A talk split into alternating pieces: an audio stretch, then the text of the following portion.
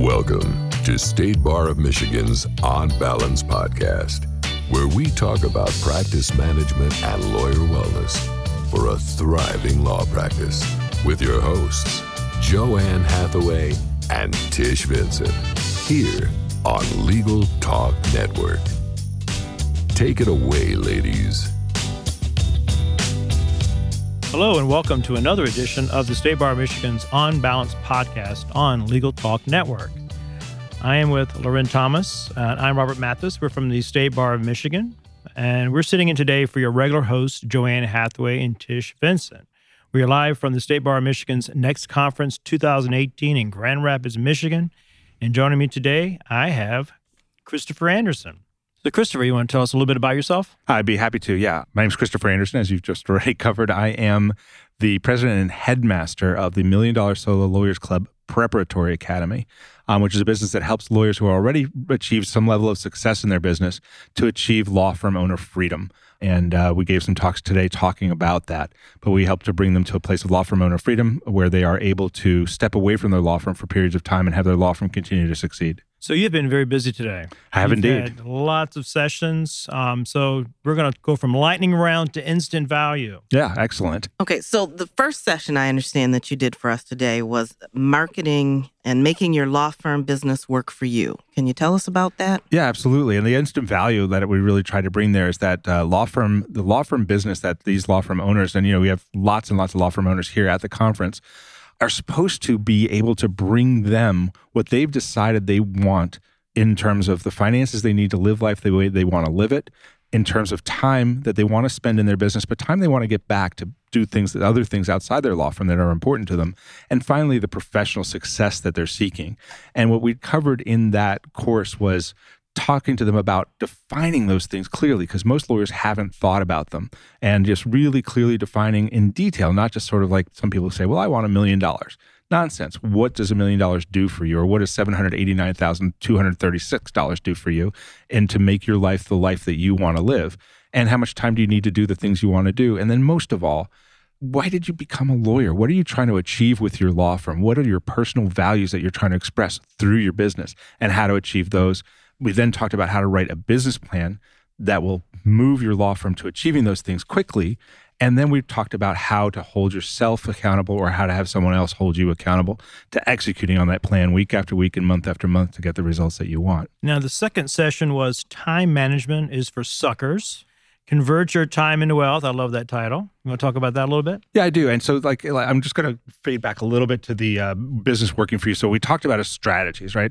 The business planning and the understanding the goals of your law firm are two of them. The other one is about marketing and understanding how many leads you need to have. A lot of people get into the marketing game and say, well, I just want more leads. And the marketing vendors will sell them more leads. You want more leads because more is better, right? And it's about defining how many you need. And then, of course, how you're going to convert them into actual clients.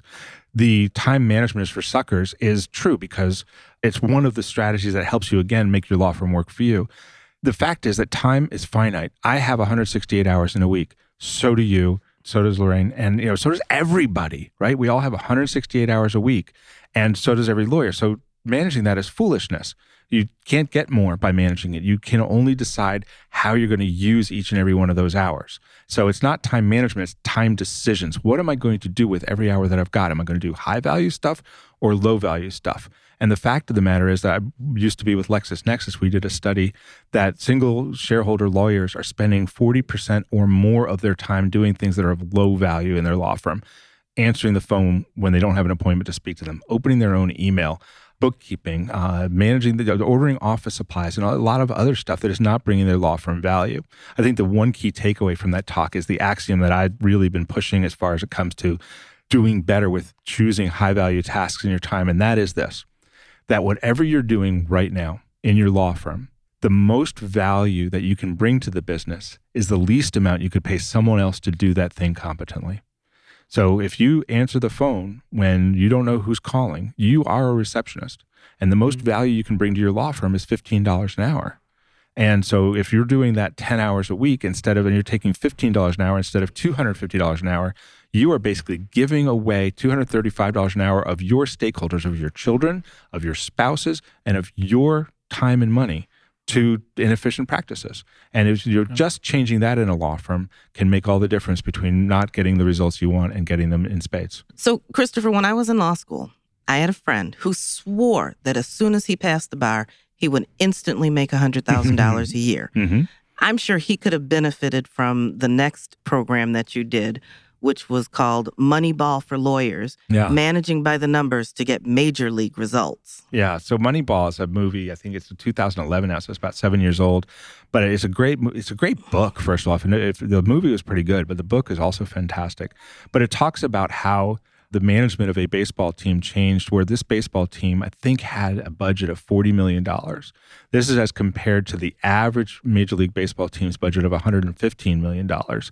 And, you know, teams like the Yankees, which were many multiples of that, and where they were able to, instead of just doing the same old nonsense, just like a lot of law firm owners are doing the same old nonsense of talking about why the economy is bad or why it's hard to do business in their town or or lots of other reasons why their businesses don't work, they focused on the numbers of what they needed to have happen to make it work. And so this team on forty million dollars was able to get to the championships and play against the top paid teams in the country by watching the numbers, by hiring on the numbers, and by deciding on the results that they wanted out of the resources that they had available. And so taking those lessons from Moneyball and teaching lawyers what numbers are the key ones to focus on and what ones are not was the thrust of that. And so, you know, someone coming out of law, uh, right out of law school may not be able to make one hundred thousand dollars on day one, but they sure as heck can make it by day three hundred sixty-five.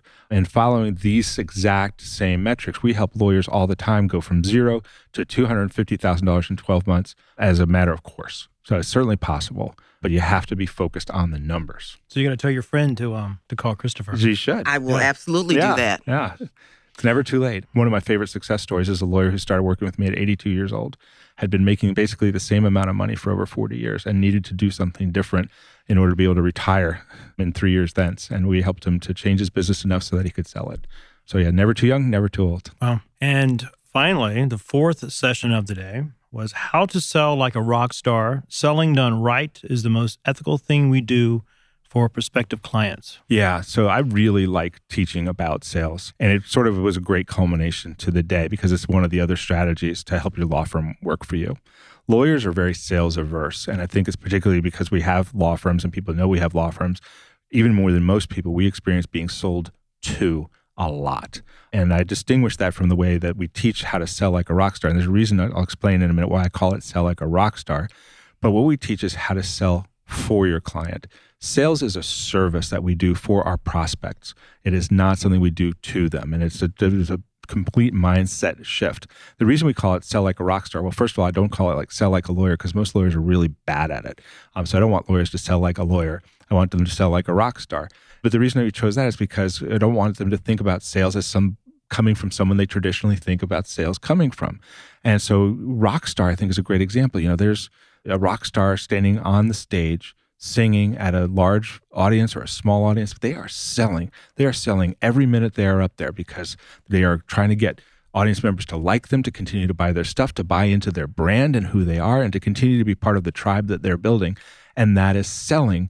And nobody that goes to a rock concert feels sold to, other than maybe by the merchandisers outside, but not by the people on stage. And that's what I'm encouraging the lawyers to do. So what we talk about is the most important thing about selling for your clients is to go through a process where you understand their problem or sometimes their opportunity, but their problem in three distinct ways, and to help them understand it. Because quite honestly, most of our clients are not sophisticated buyers of legal services. So we help them understand it in three distinct ways. Those three ways are to understand how their problem is affecting their money.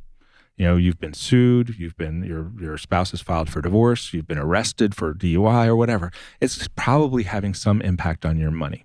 Um, and to understand thoroughly from the lawyer's perspective, asking all the questions that you need to understand to understand it, but also asking more questions with our experience as a lawyer to help the prospective client understand the things they don't even know are about to happen. Like, you got a D U I. Did you know your insurance is going to, you know, do you know all these other, you know, the fines that are going to happen? Do you know all the things that are going to result and how I can help mitigate those for you? The second leg of, to help them understand is how it's going to affect their time. So a lot of times when you have a legal issue, it's going to be affecting not just your money, but also your time. And again, the lawyer can help these unsophisticated clients or client prospects who aren't just haven't had the opportunity to buy legal services a whole lot in their life and wish they didn't now, and to help them understand what the impact on their time is going to be from their situation and how, again, the lawyer can help to change that. And then the third one is their reputation.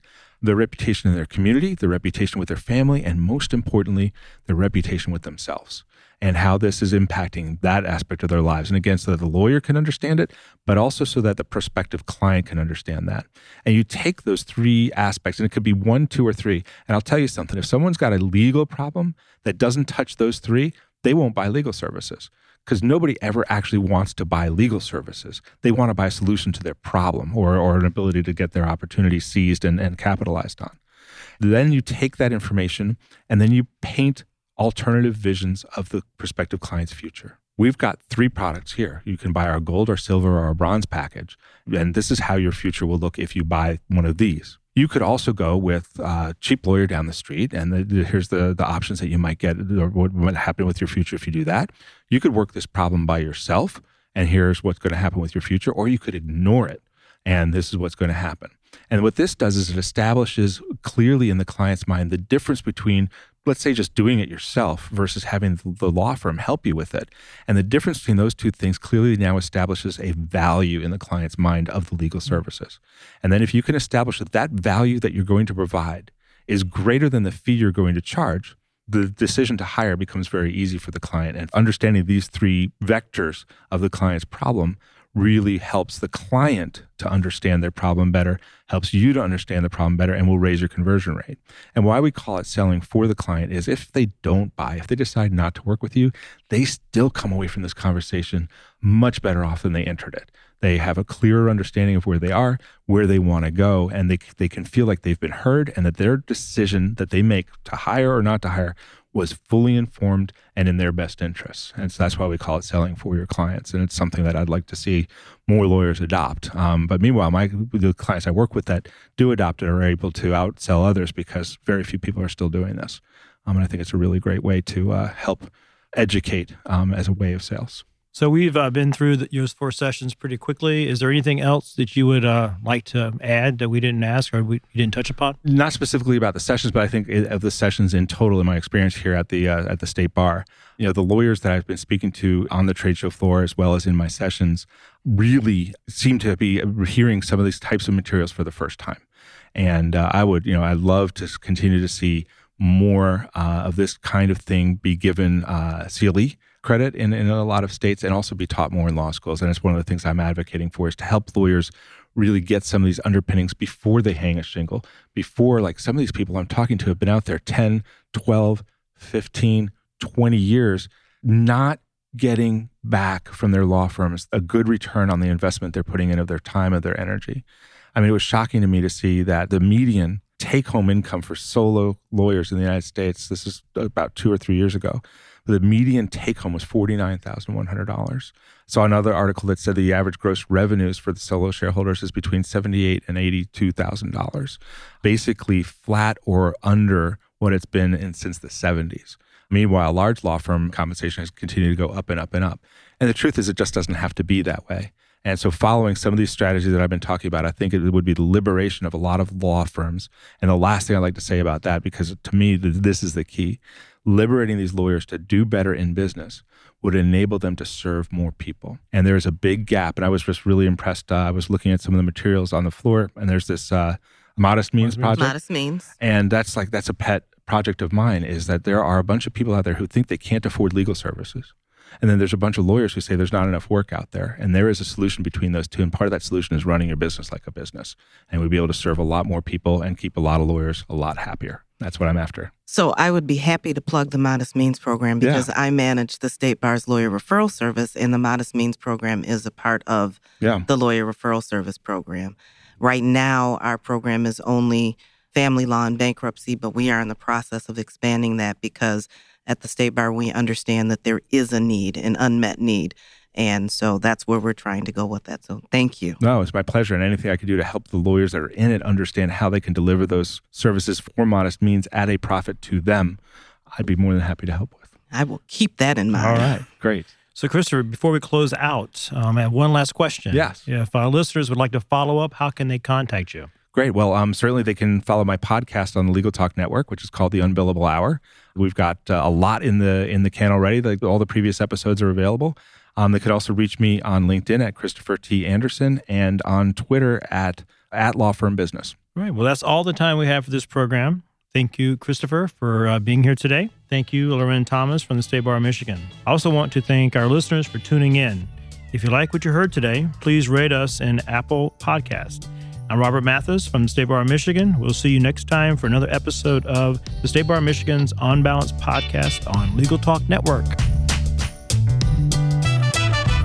Thank you for listening to the State Bar of Michigan On Balance podcast, brought to you by the State Bar of Michigan and produced by the broadcast professionals at Legal Talk Network. If you'd like more information about today's show, please visit legal talk network dot com. Subscribe via Apple Podcasts and R S S. Find the State Bar of Michigan and Legal Talk Network on Twitter, Facebook, and LinkedIn. Or download Legal Talk Network's free app in Google Play and iTunes. The views expressed by the participants of this program are their own and do not represent the views of, nor are they endorsed by Legal Talk Network or the State Bar of Michigan, or their respective officers, directors, employees, agents, representatives, shareholders, and subsidiaries. None of the content should be considered legal advice. As always, consult a lawyer.